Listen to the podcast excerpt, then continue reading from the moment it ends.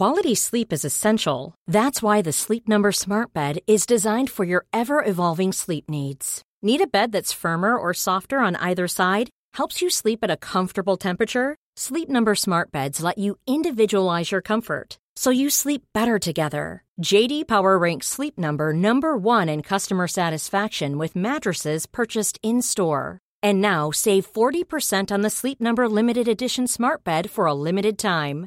For JD Power 2023 award information, visit jdpower.com/awards. Only at Sleep Number stores or sleepnumber.com. Planning for your next trip? Elevate your travel style with Quince. Quince has all the jet-setting essentials you'll want for your next getaway, like European linen, premium luggage options, buttery soft Italian leather bags, and so much more. And it's all priced at 50 to 80% less than similar brands. Plus, Quince only works with factories that use safe and ethical manufacturing practices. Pack your bags with high-quality essentials you'll be wearing for vacations to come with Quince. Go to quince.com slash trip for free shipping and 365-day returns. Hallå! Simon Gärdenfors heter jag och snart börjar min podcast Arkivsamtal. Nu på torsdag kommer jag till Motala och kör stand-up och veckan efter det, det vill säga 5 april, så drar specialisternas nya turné igång. Experimentet heter den. Och det är jag, Anton Magnusson och Albin Olsson som ska testa om det går att kombinera livepodd och stand-up. Vi börjar i Helsingborg. Sen drar vi vidare till Göteborg, Stockholm, Karlstad, Kalmar, Örebro, Malmö och Eskilstuna. Jag har även andra gig i andra städer. Länkar till alla de här giggen hittar ni på gardenfors.blogspot.com. Den här podden, Arkivsamtal, den får ni jättegärna stötta på patreon.com arkivsamtal. Genom att pytsa in ett par dollar eller mer per avsnitt. Eller swisha bara på 0760 72 47 28. 0760 72 47 28. Då kan jag fortsätta hålla på med den här typen av underhållning. Som inte kostar någonting att lyssna på. Och eh, det kostar ingenting att titta på min sitcom Mina Problem på YouTube heller. Men det tar väldigt lång tid att göra allt det här. Så jag behöver lite stålar för att kunna fortsätta. Men om du är luspank så kan du väl åtminstone följa mig på Instagram. Det är väl det minsta man kan begära. Där heter jag atgardenfors. Men nu kommer Arkivsamtal som klipps av min redaktör Marcus Blomgren. Mycket nöje!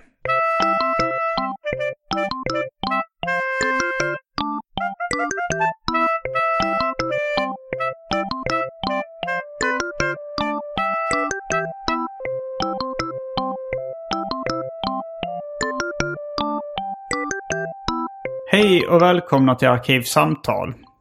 Jag heter Simon Gärdenfors och mitt emot mig sitter Sandra Ilar. Hallå, hallå. Välkommen hit. Tack så mycket. Trevligt att vara tillbaka. Du är komiker, poddare och jobbar även med tv. Uh, ja. Programmet Svenska nyheter. Ja. Um, idag så... Um, ja, vi, vi har...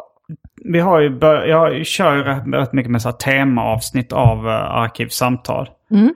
Men ibland så kanske det är mer bara alltså så här en ursäkt för att kunna prata löst om lite vad som helst också.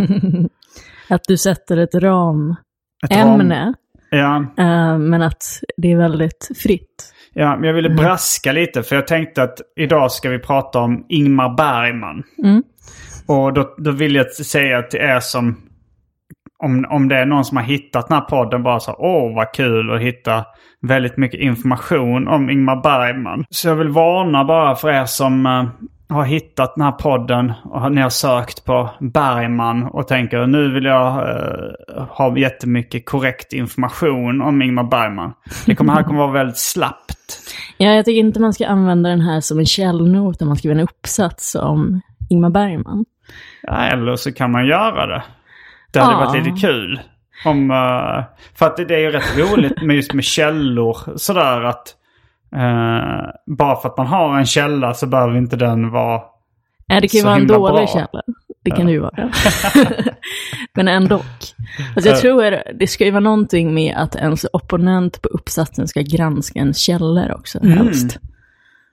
Ja, Ja, så om inte de är bra nog så så kan man bli kanske man inte blir godkänd. Ja, Ja. Eh, ja, då, är det upp till opponenten. Och säga, är den här källan bra nog? Men jag, men det är i alla fall tänker, inte vårt ansvar. Vad sa du? Det är i alla fall inte ditt och mitt ansvar. jag tar på mig det ansvaret. Ah, okej. Eh, nej, men jag tänkte för att ehm, jag vill ju ha dig som gäst. Och eh, jag tänkte, vad ska vi prata om? Men jag har noterat ett visst Bergman-intresse hos dig. Mm. Du har ju döpt en av dina poddar till Smultronstället bland annat. Exakt, efter en av Bergmans filmer. Ja, det har jag nog haft med mig. Alltså jag tror jag började kolla, kanske i tonåren någon gång, i sena tonåren, på Bergman. Att jag upptäckte honom. Du kanske var... eh, Min fördom om dig säger att du var lite gymnasieintellektuell. Ja, men lite så att jag började så här upptäcka, för jag var alltid så att jag hatade mainstream-musik. Och stängde av radioapparater så fort jag kom nära. Mm. Men att jag också började eh, upptäcka där när man kanske var 14 att det fanns eh, alltså, lite indiefilm, eller det som inte var Hollywoodfilm, Mm. typ. Jag tror att det var lite Clockwork Orange. De gjorde också en film i Luleå som hette Vildängel som var väldigt bra. Vem gjorde det? Eh, Det var nog, alltså det var nog typ Ja men det där känner jag igen. Den, En- en den blev, exakt, den blev ändå hyfsat stor. Och Mm. den var lite så här dramatisk och mörk och så. Det handlade väl om ett gäng trubbelungdomar som gick i någon specialklass och skulle de göra en musikal. Mm.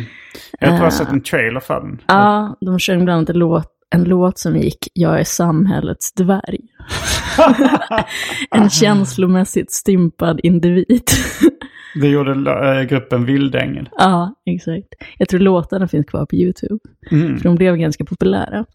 Men det var också en sån lite mörkare film som jag då upptäckte. Och så började jag söka vidare. Och så hittade jag då till Bergman ganska fort. Och sen Mm. dess har jag nog varit ganska förälskad i hans filmer. Ja, Ja. jag har sett ganska lite Bergman. Uh, jag, jag tror fan jag bara har sett kanske eh, filmen Hets då som han skrivit manus till. Mm. Men inte regisserat. Och sen så har jag sett Scener ur ett äktenskap som jag såg ganska nyligen och Mhm. gillade ganska mycket. Men de är väldigt bra. De Och sen- visades ju som en tv-serie. Ja, Och blev typ en snackis i hela Sverige, för det handlar ju då om ett äktenskap. Eh, och då att det var folk som skrev eh, till Ingmar Bergman och ville ha relationsråd. Mm. Alltså den blev super, super stor. och det är ju väldigt konstigt eh, eftersom han, han verkar inte vara speciellt bra på relationer Nej, nej. eh, när man ser den filmen. Men vi fall ska- inte. Han var bra på relationer i och med att han hade jättemånga. Ja, Men dålig kanske på att hålla fast vid. eh, Kvantitet framför kvalitet kanske. ja, exakt. Men vi ska snacka lite mer om det. Men innan eh, vi snackar mer om det så ska vi kasta oss in på det omåttligt populära inslaget Välj drycken.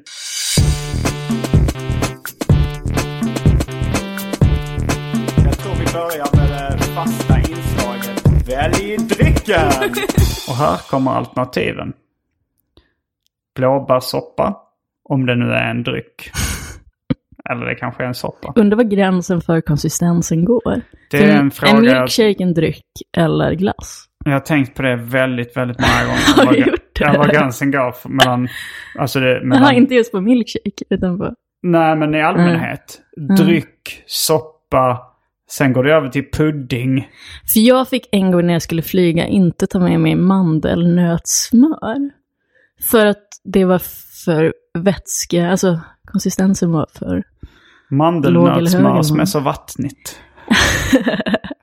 Ja men det är ändå relativt fast. Jo, jo det, är det, det, är Ah. där, det är den... eh, Jag, jag pitchar faktiskt det eh, som en idé för samhällsjudo. Eh, att man skulle liksom ha en så här... Se var de drog gränsen. Att man skulle bara ha hela väskan fylld med... Eh, liksom man, från vatten till ost. Alltså hårdost kanske.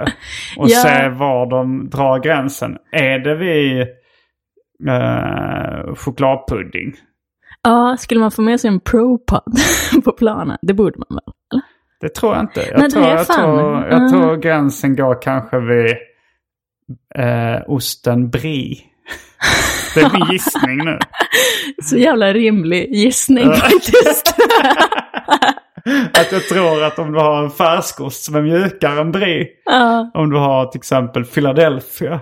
Så Men skulle vad- de sätta ner foten och säga att det är flytande. Men vad skulle du säga? För jag, jag skulle inte tro att yoghurt går. Men vad tror du om turkisk yoghurt? Jag tror inte det går. Jag, turkisk yoghurt är ju lösare än osten brie. Jag tror den brytpunkten Alltså, går exakt om om brien är rumstempererad så är den jävligt lös. Är den inte lösare än turkisk? Den har ändå ett skal skalet som är hårt. lite fastare. Och jag tror det väger in. Men det är ett test jag gärna vill göra. Den, Mm. eh, det, det verkade som att eh, jag fick inte riktigt något gehör för den idén i manusgruppen på samhällsljud. Det var inget, man såg uh, tystnaden talade för sig själv. Så det blev aldrig av. Du får göra det efter du har gjort din serie. Mm, ja, ja, någon gång så vill jag göra det här testet. Mm. Man kan ju göra det privat också bara för att se. Ja, du kan testa något nytt varje gång du reser. Ja. det, är, rätt roligt att, att knuffa gränsen. Ja, Jag har testat se. vatten och blivit nekad. Ja, det har jag nog också Eh. testat. Och ja, jag vet inte vad nästa steg ska vara. Ska jag gå mitt var ju då mandelsmör. Ja, och det är lite lösare än brie. Ja, samtidigt känns skal. det som någonting som vissa kanske släpper igenom. Mm, Att det kan vara lite godtyckligt. Ja, det är faktiskt väldigt intressant. Och sen, jag, jag hade velat läsa den stora grävet, stora reportaget om alla sådana gränser. Liksom. Var går gränsen mellan sås och soppa? Mm. Dipp och eh, puré. Alltså det finns så mycket eh, att, att gräva i där tycker jag. ja, jag håller med. Mm. Men blåbärssoppa är då eh, enligt den här listan en dryck. Mm. Sen har vi Fanta Zero, Coca-Cola Zero, siciliansk citronsaft, Egils maltextrakt, uh, Saranac Root Beer, Red Bull i smakerna kiwi, tropisk apelsin och cola. Häxblandningen, det vill säga alla drycker som fanns i min kyl innan jag genomgick en så kallad corporate rebranding. Och för tråkmånsar och nejsägare, vatten. Sen har jag en liten eh, bonusdryck. Magnum Bonum som jag så skämtsamt kallar den. Det är kokande vatten som du kan göra te av om du vill. Åhå, så har snäll du dig- är. Har Det du med har dig en jag. tepåse? Ja, jag var jättesugen på te, så det var väldigt snällt av Du har dig. med dig en tepåse? Ja, det är vissa som hävdar att man ska säga, när man beställer på fik, bara varmt vatten, att man ska säga, säga silverte. Silverte, är inte det varmt vatten med mjölk i? Det är vissa eh, så här, fika-människor som har sagt det åt mig. Cafépersonal.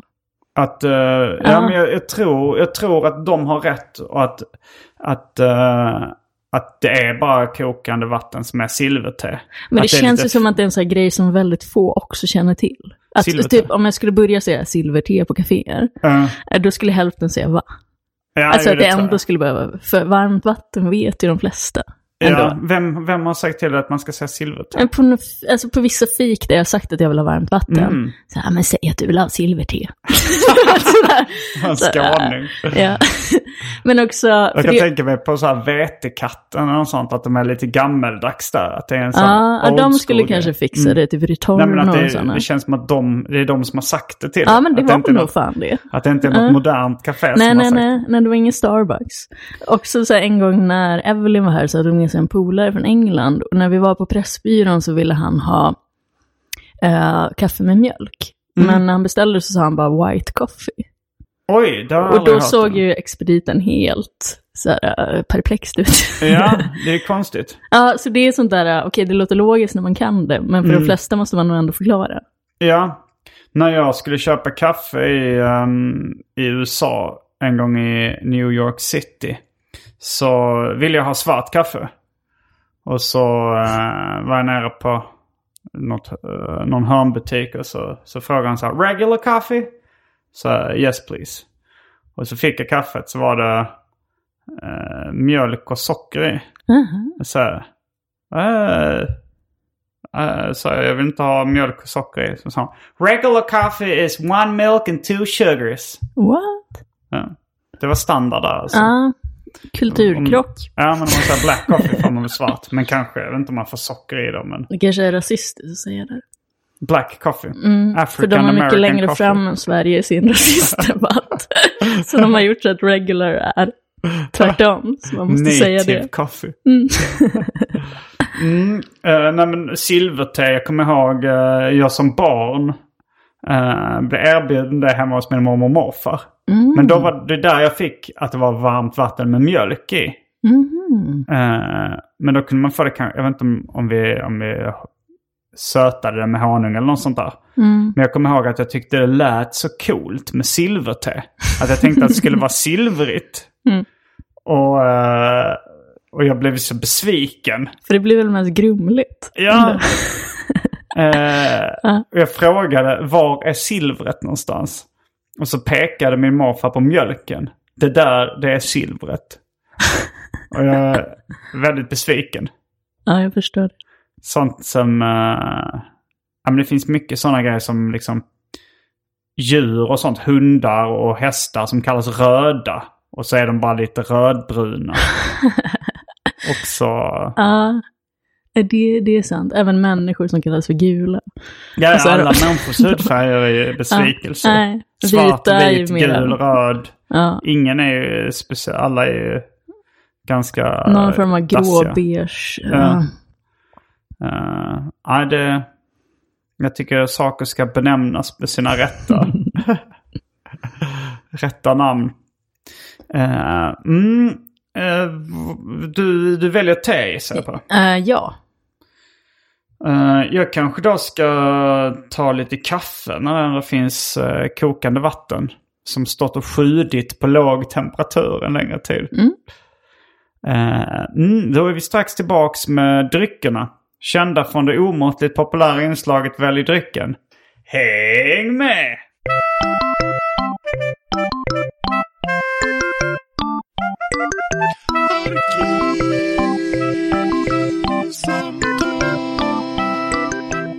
Då är vi tillbaks med dryckerna.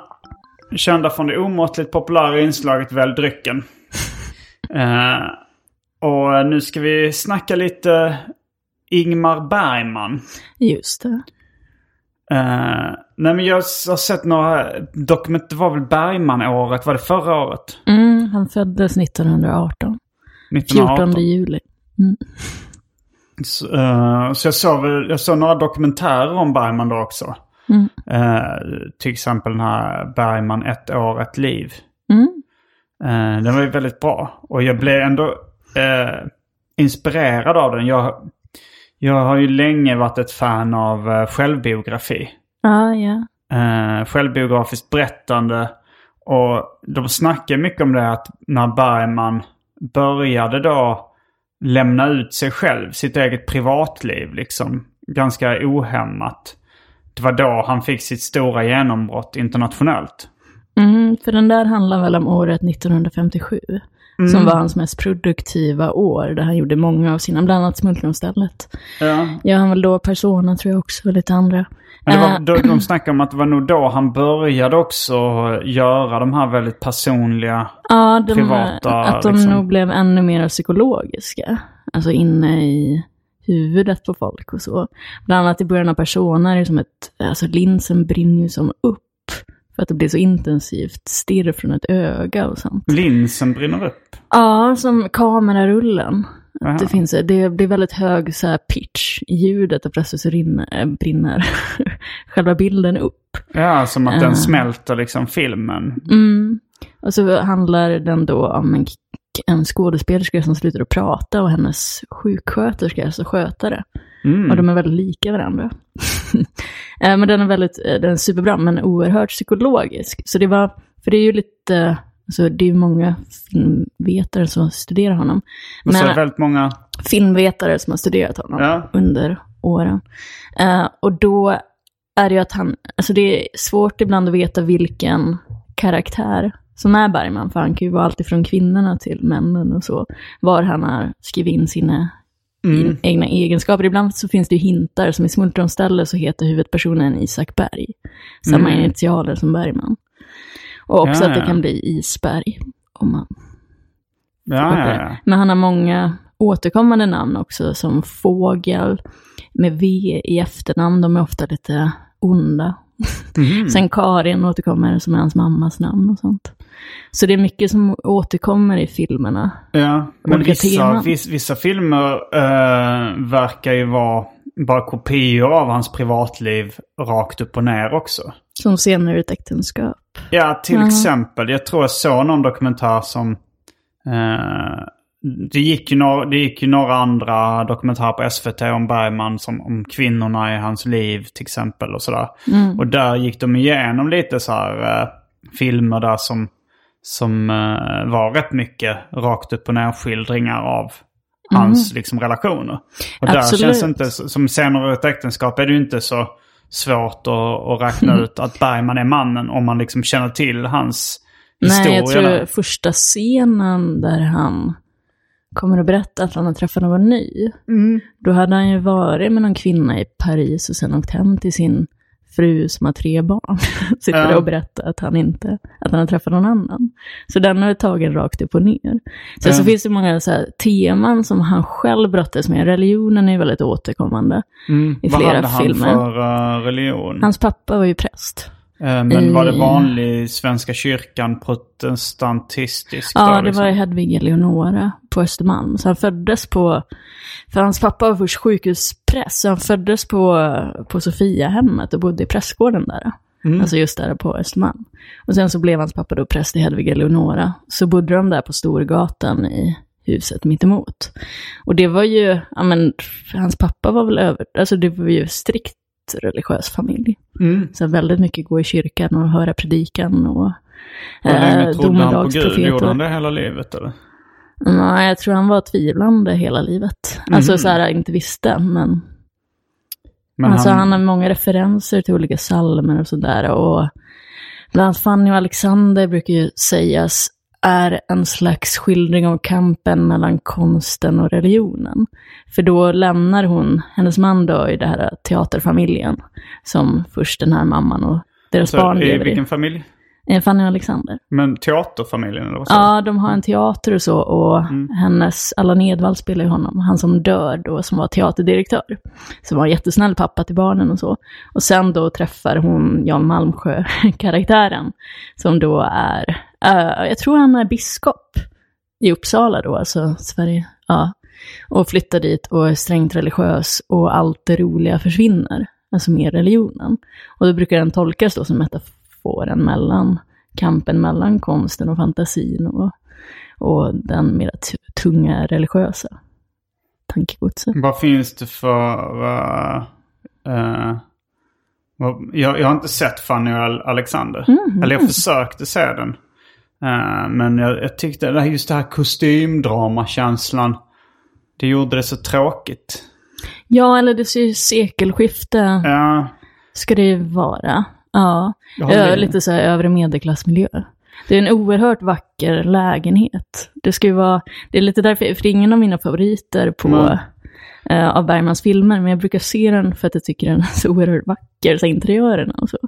Ja, är den- inte riktigt min smak. Men- den ska vara en replika av hans mormors lägenhet på, alltså just vid domkyrkan i Uppsala på Trädgårdsgatan. Men vad fanns det för liksom, eh, sätter han religion mot konstnärskap liksom i att de talar, att de inte kan leva sida vid sida liksom eller? Ja, i den så blir det ju så. Då tar hon ju, ja, spoiler alert. Men om man inte har sett Fanny Mm. Alexander så får man, Skylla sig själv. ja, den har funnits ett tag. Ja. Men då, då så slutar det med att hon förgiftar honom. Alltså den här dumma biskopen. Mm. Och rymmer därifrån med sina barn. Men varför skulle inte man kunna vara religiös och kreativt Ja, skapande det samtidigt? kan man nog absolut vara. Det Mm. tycker Ja, jag. det Jag, ska, jag vet det inte har- vad det Bergman tycker. Men. han kan nog ha upplevt mycket stränghet från religionen.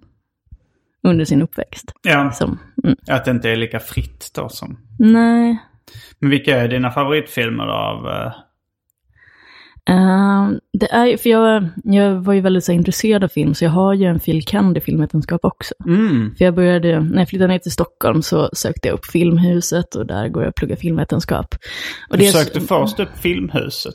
Ja, det gjorde jag. Jag började med att gå på Cinemateket en massa. Där visar de så här gammal film. Så här Men det gjorde jag också, när, speciellt faktiskt när jag flyttade till Stockholm. Ja, Det var då jag sa hets till exempel. Ja, okej. Ja, men det är väldigt mysigt. Så det var mycket att jag satt där i biografen och bara nötte film. Mm. Och där kunde man, för jag hade sett ganska mycket Bergman då, men där finns det ett, Svenska Filminstitutet har ett bibliotek där. Så man kunde låna hem DVD-filmer, så de har som all film som är svår att få tag på där. Mm. Så att man kunde så här, ja, bara, bara låna hem alla svåra Bergman-filmer som man knappt hittade och bara se igenom allting. Finns det till och med den här eh, första som han själv tycker är så dålig? eh, Som han har regisserat. Jag vet inte om de har fått ge ut den. Han, den det är förbjudet att visa den fortfarande. Typ. Så ja, den är kanske inte utgiven. Men mina favoriter är väl, alltså Smultronstället, som du nämnde, Persona tycker jag också är jättebra. Mm. Eh, viskningar och rop, superbra. Ehm, jag tycker också, alltså Sommarnattens leende och de här komedierna är lite roliga. Fastän det är mycket så här trams, alltså, lite, alltså han var ingen bra komediförfattare. Men jag skrattar väldigt mycket åt uh, Senare ett äktenskap också. Ja, Även om jag inte är säker på att den är menad som en komedi. ja, men det finns ju mycket dråp, eller tragikomiskt. Ja, det blir det. Ja, så just, ja, men jag tycker om dem. Alltså de här komedier. Jag kan också tycka det är lite kul att tanken på att han och Erland Josefsson, skådespelaren som är med i många av hans Mm. filmer, har suttit och kommit på det här själv. Alltså de har suttit på kammaren och så skrivit det här och tyckt det var jättekul. Jag skrev han ihop med honom ibland. ja, jag tror komedierna gjorde de ganska mycket ihop. Men är de, är de roliga? Skrattar du liksom rakt ut åt Ja, men de är lustiga, tycker jag. alltså det är väl inte så att jag så här pissar ner mig. Men då, jag kan tycka de är... Och sen så är det, för jag bruk, du vet så att jag kollar igenom en massa filmhistoria, Bröderna Marx, supergamla, så här stumfilm och sånt. Ja, För när man pluggar filmvetenskap så ser man ju från början av filmhistorien till slutet. Ja. Och mycket gammal komedi är ju inte så rolig. Men den kan vara intressant att se ur Ja. kontexten. Alltså man vet att det är gammalt och kanske inte är så kul idag. just Bröderna Marx, det, de har jag sett väldigt mycket av också. För att eh, när vi, eh, jag tror när liksom vi, vår familj fick en eh, VHS-spelare på 80-talet. Mm. Så hade vi inte så mycket att se. Men så var det någon eh, av min mammas arbetskamrater då som hade en VHS-box. Eller liksom en VHS-samling med Bröderna Marx-filmer. så jag plöjde väl dem då liksom. Jag såg kanske säkert åtta Bröderna Marx-filmer. Mm. Och jag minns det som att jag tyckte det var ganska kul ändå. Ja, men jag tycker de är ganska roliga. Alltså Ja. de har ju väldigt tydliga roller. Jag har en massa sådana DVDer hemma. Att det är då Groucho som är lite intellektuella, kommer med smarta skämt. Mm. Eh, Chico, ska man någon sån här konstig italienare, det måste ju vara så CA idag. Att han, han är jude, New Ja. York-jude som försöker låtsas vara italienare. Ja, det är Ja. väldigt konstigt. Eh, och sen så är det Harpo Marx då, som är mimare som inte säger någonting. Och som är Ja. lite den dumma, konstiga. Typ, eh, det slutar ju ofta med att han bara jagar en tjej. Det är det som är punchlinen. och hon är livrädd. Eh, men jag tycker de, alltså jag tycker ju, ju om att se dem. Mm. Men det går ju inte att säga att de är lika roliga som South Park idag. Alltså du vet, för ju- man måste ju se det, att det är 1930-tal. Men jag funderar på det för att eh, Woody Allen var ju väldigt inspirerad av uh, Bergman. Mm, Och av kanske framförallt Groucho Marx. mm. Men finns det, vet man om Bergman var inspirerad av uh, Bröderna Marx någonting? Nej, inte vad jag vet. Jag skulle ju tro att han har sett den, för han var ju oerhört filmintresserad. Mm. Han såg ju nästan film varje dag, även när han bodde på Fårö. Han byggde en egen biograf där. Mm. Eh, dit han åkte, i en lada lite längre bort. Dit han åkte, Demba tror jag, eller Dumba eller något sånt. Dit han åkte och såg film. Mm. Jag har varit i den biografen. Gillade han uh, Woody Allens filmer, Bergman? Eh, ja, han har absolut sett men jag vet att de träffades i New York någon gång. Det Ja. var ett tal någon gång. Nej, det kanske var... Att det var... Det kanske var Bergman och Fellini skulle göra någon film ihop. Men jag vet att de har träffats i alla fall. Mm. Mm. Men, man, men man kan tänka sig, alltså man fick ju intrycket att Bergman var ganska otrevlig. eh, väldigt ofta. Ja, han var ju... Alltså det de hade gemensamt var ju att de var väldigt produktiva. Jag tror båda älskade film. Eh, Alltså även Woody Allen var ju en sån som gick jätte- jättemycket på bio när han var liten. mm, Och Bergman var väl, te- teatern var väl det han älskade mest egentligen. mm. Eh, han säger ju första gången hans, han var tio år, hans moster eller faster eller så, någon som hette von Sydow och hade eh, dyra hattar, tog med honom till Dramaten. Mm. Eh, så skulle han, han, säger, på, han är ju väldigt så här, dramatiskt känslomässigt, att han ska ha blivit så drabbad av det här, eh, så att han låg i feber i en vecka efteråt. Ja, där, där är den sidan av Bergman som jag har lite svårt för. Ja, Den han här- Den teatraliska sidan. Alltså, jag, jag har ju lite svårt för teater i allmänhet. Alltså det teatraliska uttrycket, det här Dramaten-sättet att skådespela på. Mm. Och också det här... eh, Ja men lite pretentiösa, som att säga en sån sak att man blir så drabbad av teatern att man ligger i... Han, han fick ju säkert feber, det var nog en slump. Eh, att han, men att, han, att man tror det att... Ja, man Alltså- har ju verkligen det där sättet att uttrycka sig. Och framförallt om Mm. teatern tror jag som man högaktar. Det sägs ju att hans filmer är så bra för att han älskar skådespelarna så mycket. Mhm. Och var så bra på att ta fram deras, se dem Mm. och så. Och sen har han ju, han pekar, jag har suttit på den stolen bara. Det är också jättetöntigt att jag vill sitta på den bara för att Bergman satt där. Men han hade Mm. en favoritplats på Dramaten. Men, Eh, på andra våningen som han alltid satt på. Mm. Eh, och som han satt då första kvällen när han blev så drabbad. han såg typ någon sån här Lyckopärs resa eller någonting. Och blev...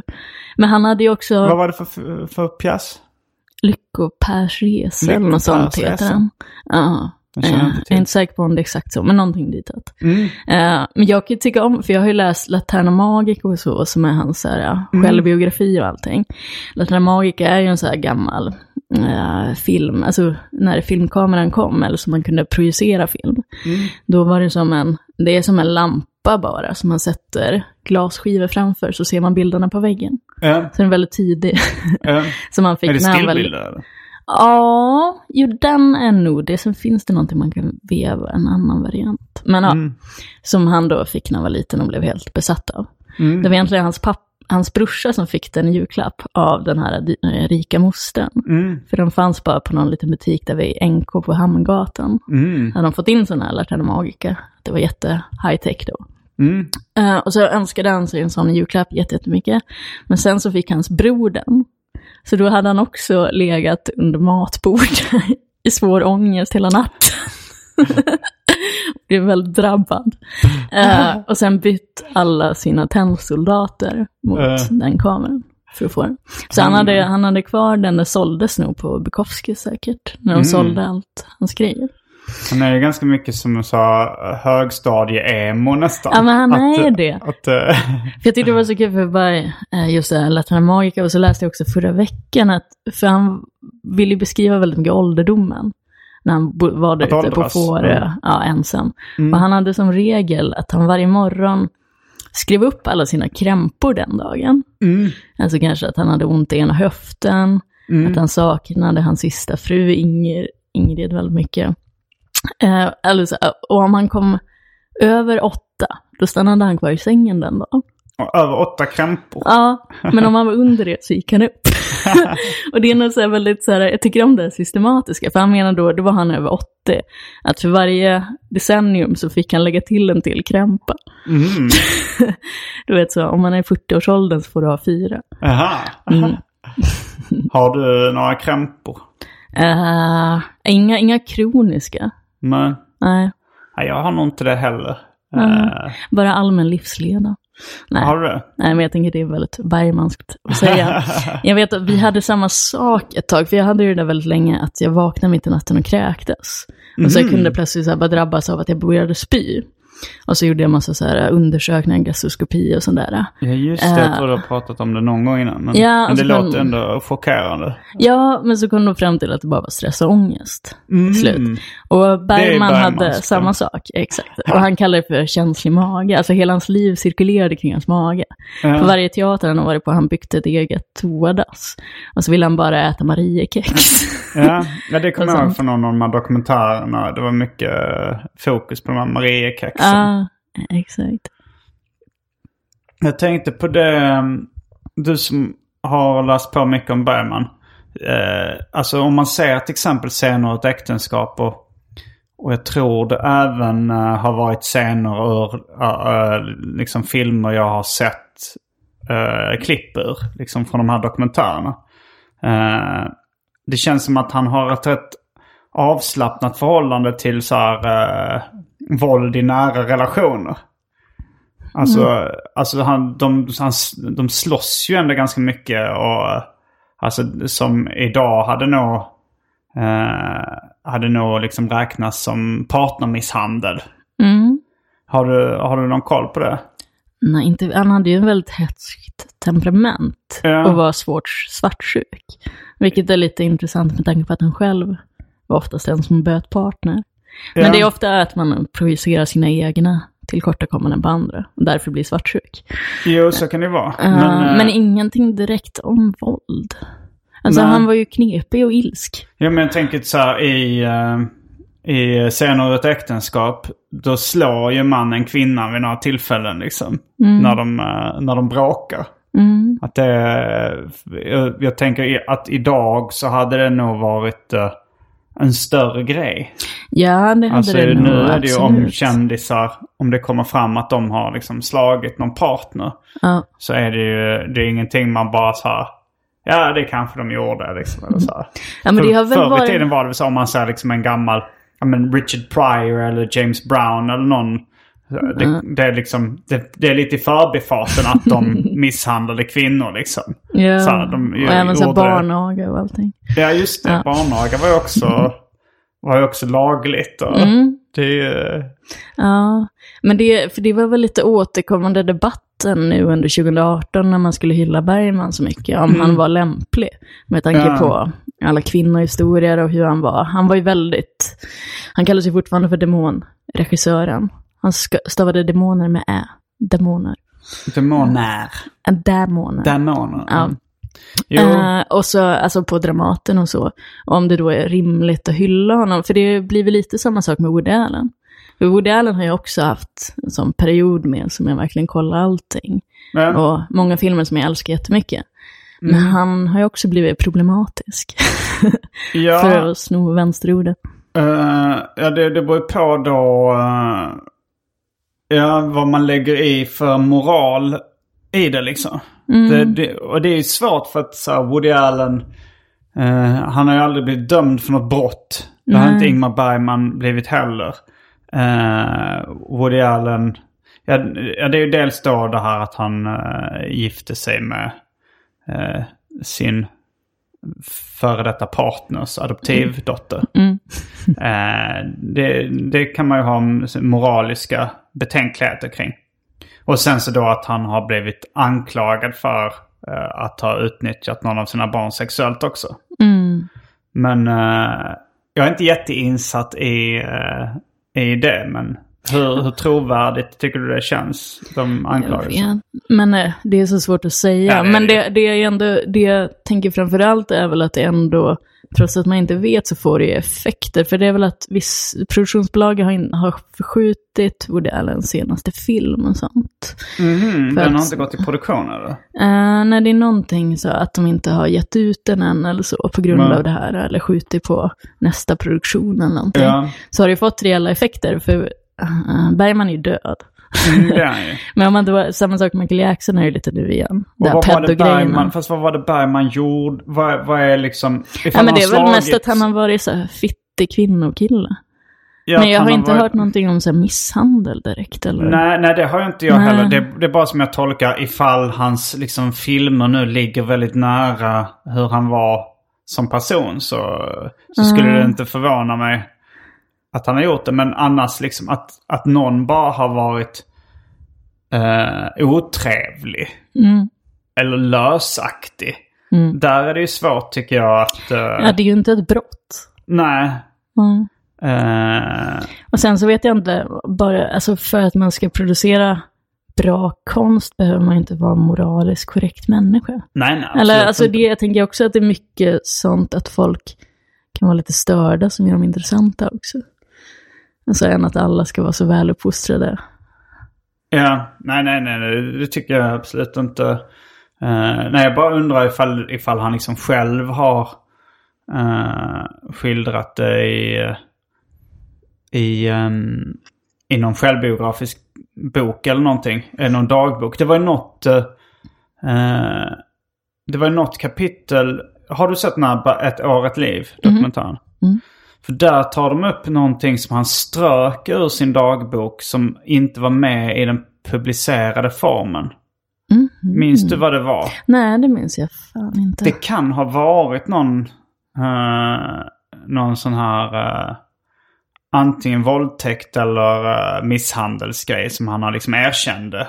Mhm. Nu, nu, nu är jag kanske ute på djupt vatten och har lis eh, eftersom jag minns, jag bara minns att det var någon sån, oj det där var ju fruktansvärt. Minns jag att jag tänkte. Och så berättade de så här att ja, de, hade hit, de hade liksom hans handskrivna manus till det men att han hade strukit det. Att inte det hade kommit med sen i, i den publicerade. Att där gick liksom gränsen för vad han, eh, vad han valde att skildra. Okej. Eller vad, vad han valde att liksom dela med sig. Vi kan få kolla upp det i Ja, för efterhand. jag minns fan inte. Nej. Ah. Nej, men det, det kan ju vara också en sån grej som... Ja, men jag tänker att om man är väldigt stor fan av eh, någon Mm. konstnär eller någon som skapar grejer. Då blir man ju ofta lite mer så att man vill inte tro att de har gjort hemska saker. Fast jag tror inte det skulle göra så mycket för... Alltså, ja, alltså jag skulle väl... Man skulle väl se det i ett annat ljus. Mm. Men skulle det göra grejerna dåliga? För de har väl ändå kvar sitt Nej, konstnärliga nej, värde? nej, nej det, jag snackar inte om, om att det skulle göra grejerna dåliga eller inte. Jag är mer att uh, huruvida eh, han har gjort det ena eller det andra. Alltså så här, för jag tänkte på när jag, jag pratade med, men David Liljemark är väldigt, väldigt stor fan av Fröding. Gustaf Fröding. Och så tipsade han om eh, den här boken eh, eh, Fröding och kärleken som är liksom en bok. Och där är det något kapitel som jag tycker så här, det, som jag tolkade så, så tyckte jag det var ganska tydligt att så här, Fröding hade deltagit i någon form av gruppvåldtäkt. och då kommer jag ihåg att jag tog upp det med David och han, han mindes inte alls det från, från boken. Oj. På samma sätt som jag tänker nu att du, du har sett har. den här dokumentären. att, du, att man bara så här, app, app, app, liksom att hjärnan bara liksom hoppar över det lite så här. Nej, det där vill jag inte tänka på. Ja, kanske. Eh, eh, för, och så får jag visa ju kapitlet för David liksom eh, i boken så här, men här, hur tolkar du det här liksom? Och han, eh, han var väl inte riktigt övertygad om att det var det de syftade på. Eh, eh, men, jag, men jag ty- tyckte ändå det var konstigt att han hade liksom glömt det, det stycket i boken som han hade läst flera gånger liksom, och gillat. han väldigt bara sa, "Ah, märkligt. nej det där minns jag inte. Och det, och, jag, och det var ju det som jag hajade till mest över i, i den här Bergman-dokumentären Ett år, ett liv. Ja. Um, Jag måste fan se om den, så jag minns. Men också, alltså det var ju... Mm. ligger er- den på, på SVT Play fortfarande eller, eller något sånt? Ja, jag vet, den har ju legat där. Uh, Jag tror till och med jag såg den på bio, så det var nog ett tag ja, sedan. jag såg den på bio också faktiskt. Ja, det är väl Jane Magnusson som har gjort den.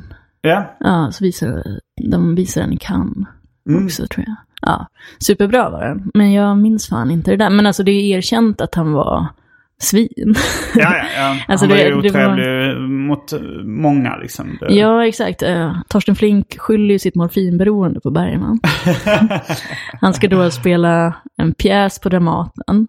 Mm. Eh, och så skulle den åka till New York. Den hade gått ett tag och spela uh, Torsten en av huvudrollerna. Jag vet inte om det var Tartuffe eller något sånt där. Och då eh, så kom Bergman tillbaka och skulle se den innan de åkte till New York. Det hade den Mm. gått något år på Dramaten. Gick han dit och tyckte allt hade blivit skit. Ja, Eh, och skyllde allting på Torsten då. Ja. Så han satte sig inför hela ensemblen och skällde ut honom i typ en timme. Mm. Så förödmjukade honom riktigt. ja, det här finns ju skildrat i den uh, Ett år, ett liv-dokumentären. Ja, det kanske finns. Det finns också i Torsten Flinks självbiografi. Mhm. Så skriver han om det här också. Eh, och då ska han då ha blivit så Alltså han ska ha mått så dåligt efter det här och har fått sån ångest. Att det var Torsten som blev drabbad nu. Uh, nej men att, att han vaknade upp dagen Vem efter. hade ång- äh, hade Alltså Torsten, ångest? Eller- Torsten mådde skit efter det här. Mm. Eh, och ska då ha vaknat upp med uppsvällda händer dagen Med vad? efter. Uppsvullna händer. Uppspunna? Uppsvällda. Uppsvull... Ja, Ah. uppsvällda händer. Ja. Ja. exakt. Eh, alltså för att han då ska ha fått sån ångest av det här. Ah, Eh, gått till läkaren och fått morfin. Okej. Ja, han blivit beroende. Jag tänker också att det är en viss typ av person som kanske blir beroende av morfin också när man får Ja, det. och en Men, eh, viss typ av människor som skyller ifrån sig när man blir beroende av, Ja, av någonting. Att det, det beror säkert inte bara på en grej, men jag, jag tvivlar inte på att Bergman var extremt otrevlig och orättvist och ett riktigt jävla svin mot Ja, jag honom. har liksom. inte hört, det vill, folk ju snacka om den här, det ska finnas en dokumentär med hans hushållerska. Som har legat på SVT Play också, där hon berättar om hur fittig han kunde vara mot henne. Mm. Kan det vara den som handlar lite om kvinnorna? Nej, den Som heter berättar. Bergmans Aha, hushållerska. okej, ja. Och där ska han verkligen ha framstått som en riktig fitta. Mm. Jag tänkte, eh, för att det, det blev så konstigt att diskutera det här eventuellt fruktansvärda som Bergman erkände i sin dagbok och sen strök. Man kanske ska pausa och se om den ligger kvar på, eh, Ja, vi kan ju pausa och se om vi kan söka upp det. Ja, Ja. då är vi strax tillbaks. Häng med. Jag upptäcker att jag stryper henne, att jag slår hennes huvud mot golvet och att jag har trängt in i henne. Att hon vill att jag ska döda henne och att jag är i färd med att uppfylla hennes önskan. Varför stryker Bergman detta parti ur sin bok? Om det inte är sant, varför skriver han det då? Since 2013, Bombas has donated over 100 million socks, underwear, and t shirts to those facing homelessness. If we counted those on air, this ad would last over 1,157 days. But if we counted the time it takes to make a donation possible, it would take just a few clicks. Because every time you make a purchase, Bombas donates an item to someone who needs it. Go to bombas.com slash ACAST and use code ACAST for 20% off your first purchase. That's bombas.com slash ACAST, code ACAST.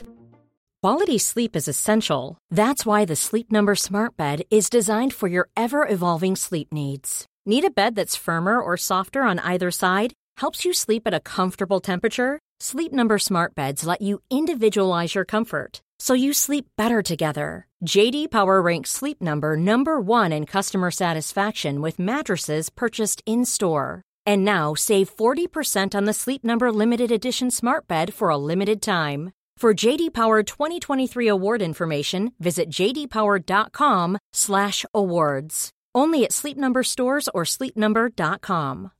Here's a cool fact a crocodile can't stick out its tongue. Another cool fact you can get short term health insurance for a month or just under a year in some states. United Healthcare short term insurance plans are designed for people who are between jobs, coming off their parents' plan, or turning a side hustle into a full time gig. Underwritten by Golden Rule Insurance Company, they offer flexible, budget friendly coverage with access to a nationwide network of doctors and hospitals. Get more cool facts about United Healthcare short term plans at uh1.com.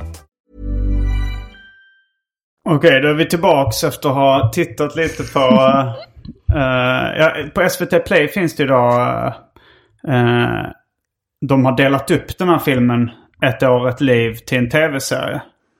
Ja, hur långa är varje del där? Jag hade inte Eh, för mig att den var så jävla lång. Nej, den kanske är ännu längre i det här SVT. Men jag såg den på bio också. Och det här, den här delen som jag refererar till om, eh, om de strukna delarna i Bergmans dagbok. eh, de fanns ju med. Ja, du verkar minnas rätt. Eh, Som sagt, väldigt sjukt att vi inte minns det där exakt. Ja, för det, För det var ju ganska grovt. Det är extremt grovt. Alltså det är så här, Det handlar om ett bråk med hans då, en av hans fru, eh, fruar som heter Karin. Mm, som då ska vara rysk spion också. Ja, och eh, det är så här att eh, ja, hon är sönderslagen och han minns att han har slagit henne med en pall och strypt henne och trängt in i henne som han själv uttrycker det. Ja, det så det är väl börjar- både då någon form av eh, partnermisshandel och eh, våldtäkt. Som Ja, man- men det börjar väl med att hon står med en kniv och ska knivhugga honom. Det är så han börjar i alla fall sönderslagen, eh, tror jag det börjar. Det börjar med att hon står sönderslagen i köket tror jag. Ja, och då har hon greppat en mot kniv. henne med Ja. ja. och så tar han upp en pall Ja. och typ he, alltså börjar vifta mot henne och slår henne med. Men det, är ju, men det är intressant att, för det måste ju ändå vara någonting, eh, någon mekanism i din hjärna som gör att du inte minns det här.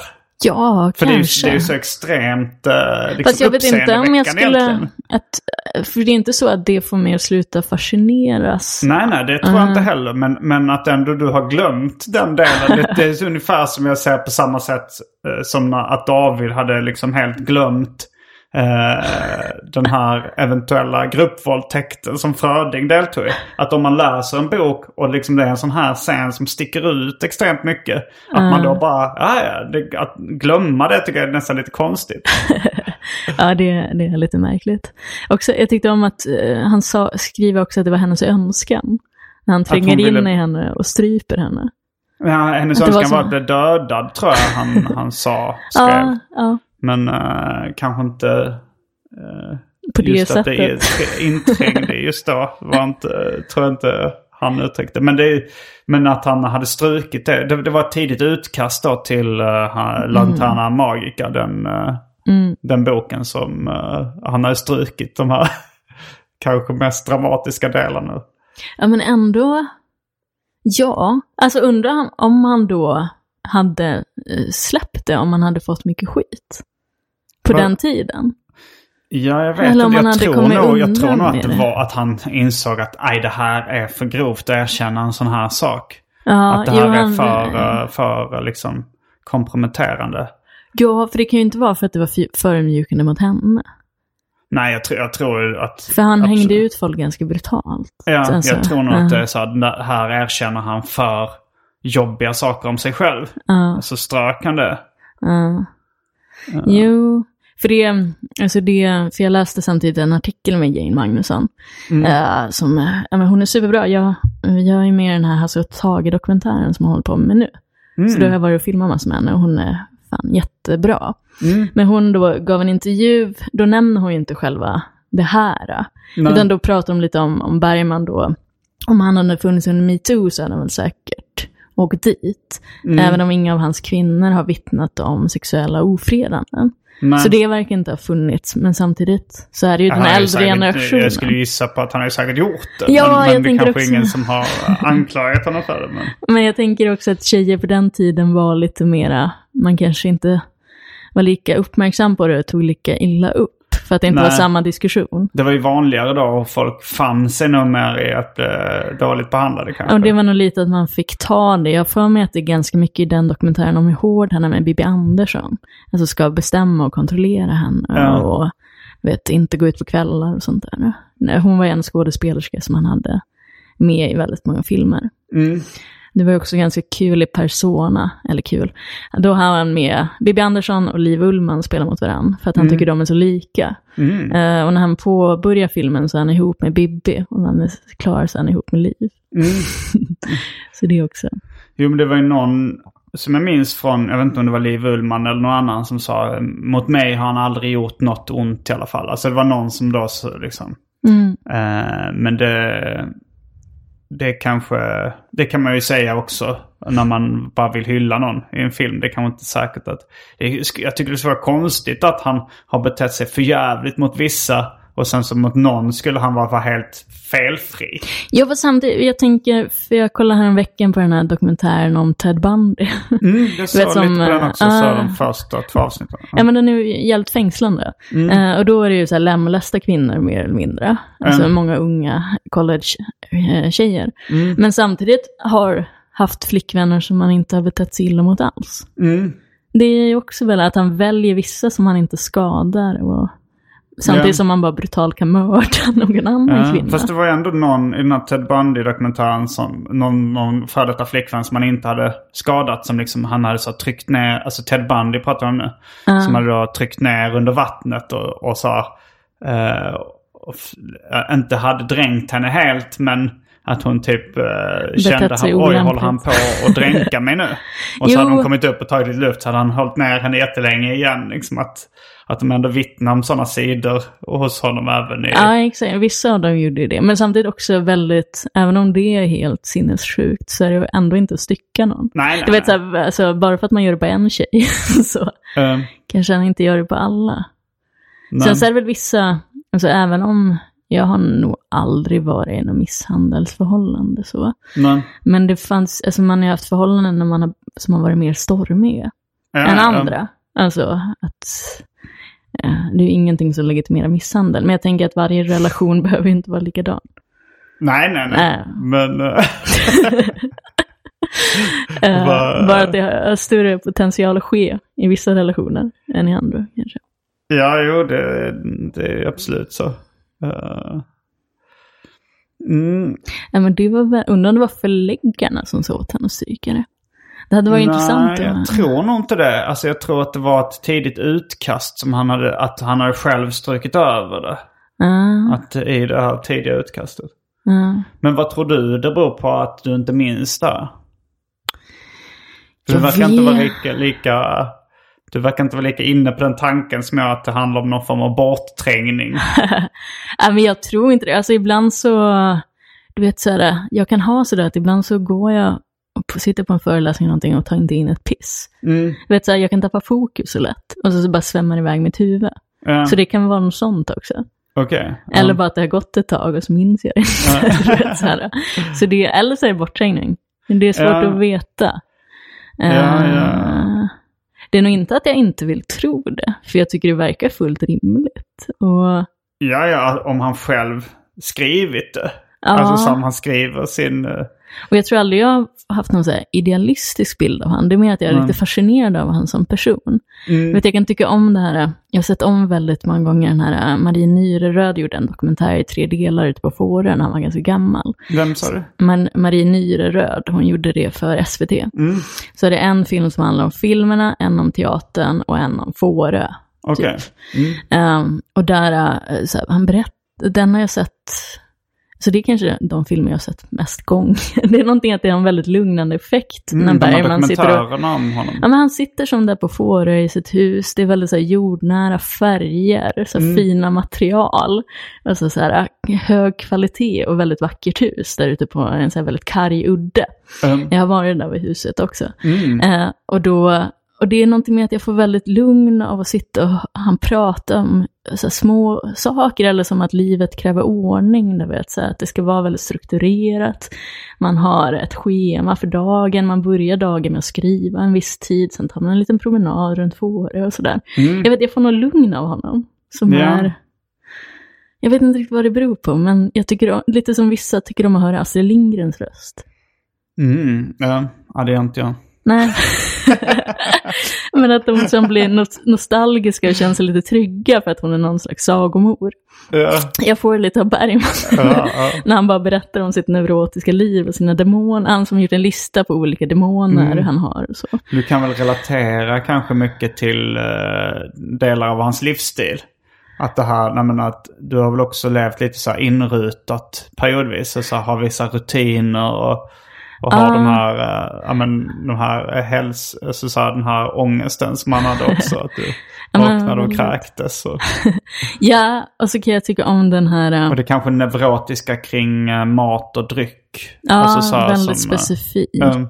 Att man ska ha saker på ett visst sätt. Mm, Och också den där äh, lite tanken på att om jag inte har kontrollen eller ordningen på livet, alltså som att kaoset inombords blir strukturerat av det.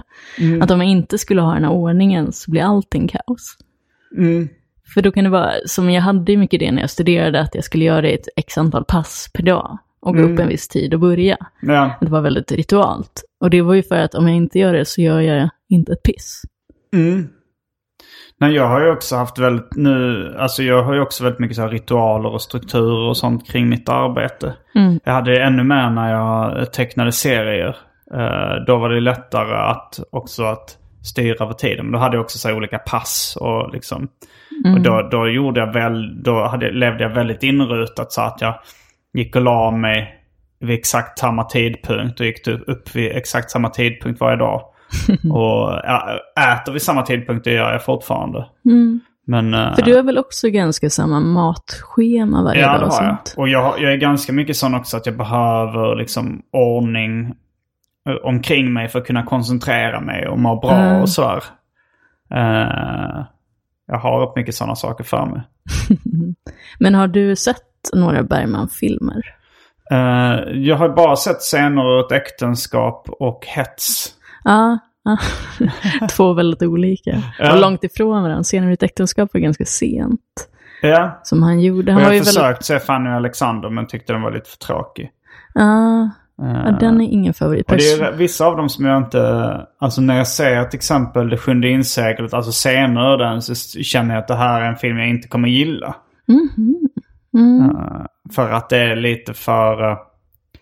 För, nej för, för att det är så surrealistiska inslag. Eller icke-realist... Att det inte är... Alltså scener ett äktenskap och hets är väldigt realistiska filmer. Mm. Att den har ingen liksom magisk realism eller vad man ska kalla det när liksom döden kommer in eh, som en person.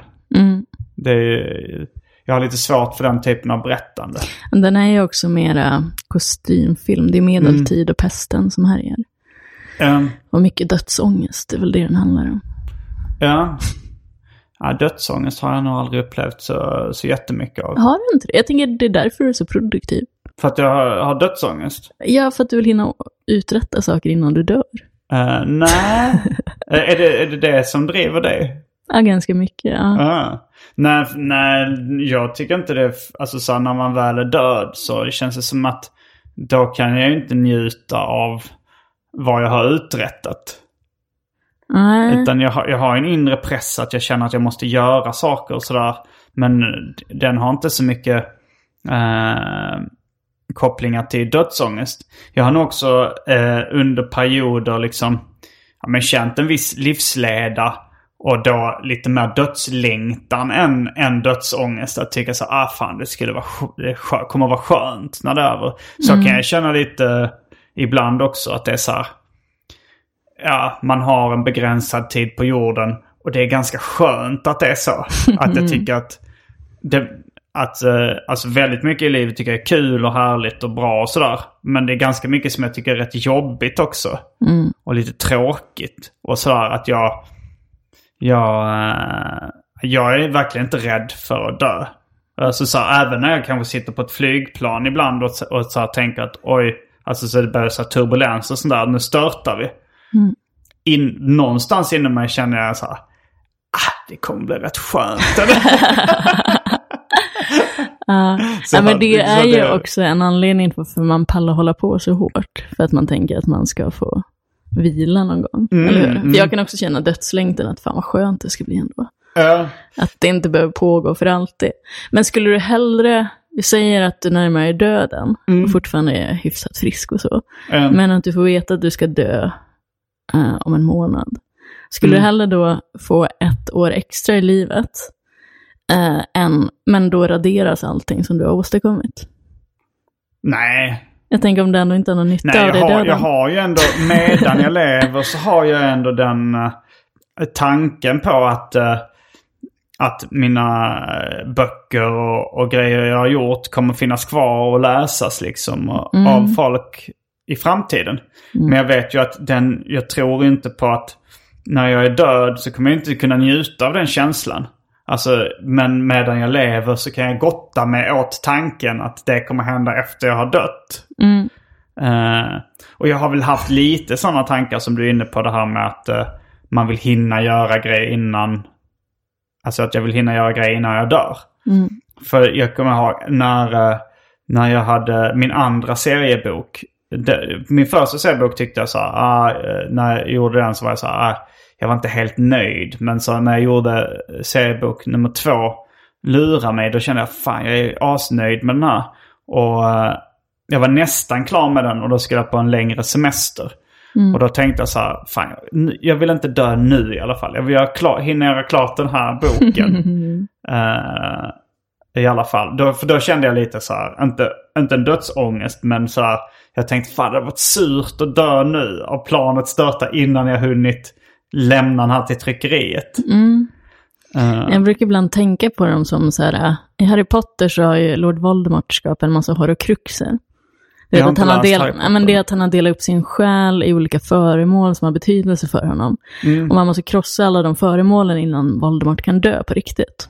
Mm. Eh, som, så de gör att han eh, alltså kan hållas levande längre. Och jag tänker att saker man skapar under livet är lite som horrocruxer. Mm. Alltså det befäster ju ens tid på jorden ännu längre, även efter ens död. För Ja. att folk kanske kan ta del av dina serieböcker då, eller någon Mm. rotar fram dina gamla poddar och så.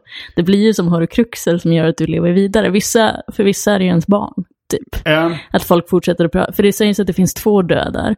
Dels den gången du dör rent fysiskt på riktigt, och sen också sista gången någon säger ditt namn. Mm, eller minns. Ja, minns dig eh, som minns lever. någonting. Exakt. Ja, men Mats Jonsson har ju snackat om det, eh, serietecknaren så här, att han inte tror på ett liv efter döden och därför liksom vill han att hans eh, konstverk eller hans böcker ska leva kvar liksom efter han har dött.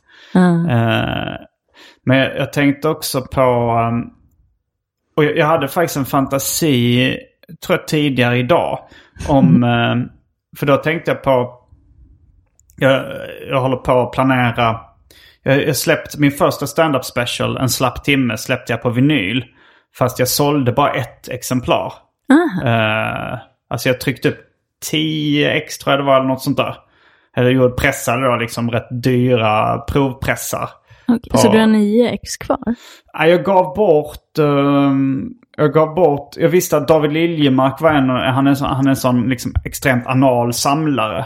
Så jag vet att han inte skulle få ro i själen förrän han ett ex. Så jag gav ett till honom.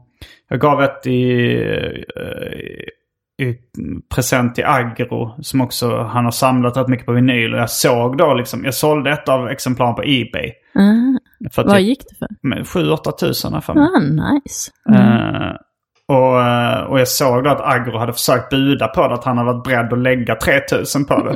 Så kände jag så här, ja, men då är han värd ett ex också. och, eh, eh, nej men så att, men jag, jag började fantisera på att så här, att någon gång kanske så här, fa- Fast det är också så här eh, lite taskigt mot den som köpte det. Liksom. Jag, jag sa ju att jag bara skulle sälja ett ex. Vilket jag också har, har hållit. Jag har gett bort några. Men eh, jag har funderat på att så här, i framtiden bara placera ut dem på sådana här liksom, olika loppisar runt om i landet. På såna där det står liksom sådana gamla backar med vinyl. För att då, då känns det som att då får, eh, då får den skivan ett annat liv. Ifall den så här, i framtiden bara hittas av någon samlare på någon gammal loppis. Eller någon gammal liksom, eh, någon sån gammal skivaffär eller någonting. Ja, och lite något så här i att inte veta riktigt vad som hände med dem. Att det kan vara lite härligt. Ja, men det blir någon slags rolig skattjakt också. Att det finns kanske, jag kanske har fem ex kvar hemma eller något sånt. Att, de, Mm. att jag behåller väl kanske ett eller två ex kvar själv. Och sen så Du borde finns numrera dem. Ja, Så att man har. För det, mm, för det, det är väl KB kommer väl spara dina böcker i alla fall. Mm. Så där finns de ju arkiverade. ja.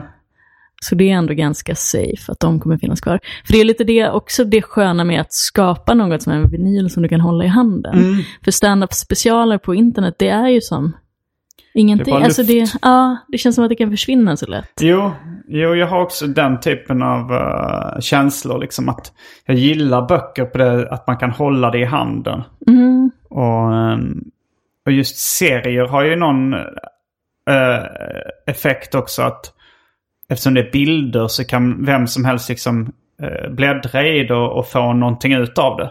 Ifall någon i Kina hittar en textbok så får de kanske inte lika mycket ut av det som en seriebok. För man kan bläddra och säga vad, vad är det här för spännande. Jag har ju så här gamla japanska eh, serieromaner från 40-talet som jag älskar att bläddra i. Trots att jag inte förstår ett ord av dem. Men det är ju på grund av bilderna då. Att det är liksom någon slags konstverk man kan, eh, man kan uppskatta oavsett språk. Ja, det är fan ballt. Jag tänkte på det apropå döden och skapande. Eh, med en av mina favoritserietecknare som heter Ivan Brunetti. Att han hade det som sin... Han har, han har liksom mått eh, psykiskt dåligt väldigt mycket. och haft väldigt mycket dödslängtan och sånt som man har pratat om. Men att han då, när han gjorde sina serietidningar, att han hade lite som morot för sig själv. Att så här, när jag har gjort klart det här numret, då får jag ta livet av mig. att det var lite så här, gjorde han, han tog aldrig livet av sig, han lever fortfarande. Men Ja. att han hade det som så att han jobbade för, "Åh, nu, då ska det bli skönt, då, då ska jag liksom få vila. Då är jag fri. Ja. ja, men det är fan soft. Mm. Jag kan mål rekommendera hans böcker. Extremt rolig. Eh, jag är eh, inspirerad av honom humormässigt. Han har gjort en, uh, en skämtteckningsbok som heter Ha. Och han har gjort en som heter Misery Loves Comedy. Ja, men det är inte det en dokumentär också? Det kanske det finns. Det är ju en ordlek på Misery Loves Company. Ah, ja, ja. det finns en dokumentär som heter så också. mm, mm. Där man analyserar ja, men, tragedi versus comedy. Alltså Mm. folk som mår dåligt eller sådär. Och, Att det är eh, återkommande bland komiker. Att man är ganska deppigt folk. Ja. Men tror du att du skulle kunna ta livet av dig? Ja.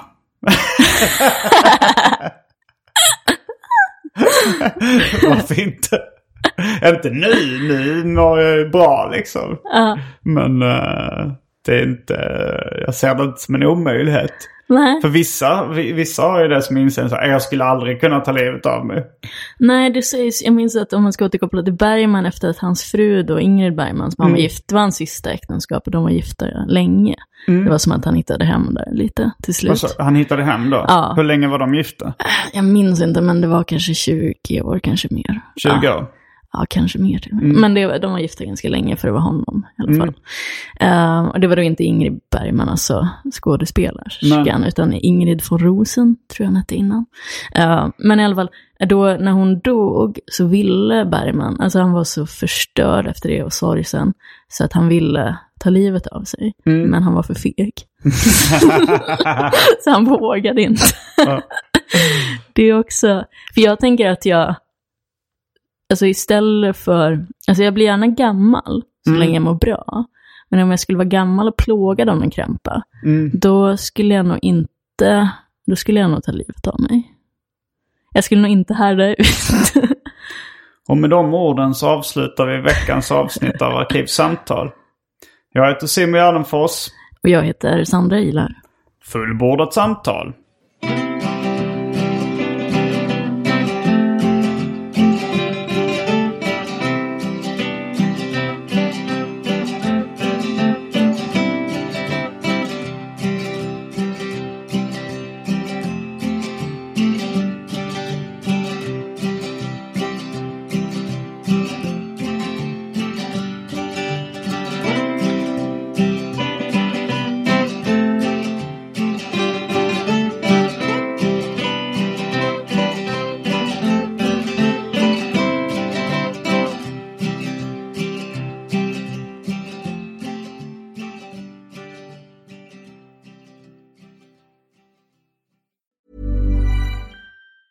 A lot can happen in three years, like a chatbot may be your new best friend. But what won't change? Needing health insurance. United Healthcare Tri Term Medical Plans, underwritten by Golden Rule Insurance Company, offer flexible, budget friendly coverage that lasts nearly three years in some states. Learn more at uh1.com. Mom deserves the best, and there's no better place to shop for Mother's Day than Whole Foods Market. They're your destination for unbeatable savings, from premium gifts to show-stopping flowers and irresistible desserts. Start by saving 33% with Prime on all body care and candles. Then get a 15-stem bunch of tulips for just $9.99 each with Prime. Round out Mom's menu with festive rosé, irresistible berry chantilly cake, and more special treats. Come celebrate Mother's Day at Whole Foods Market.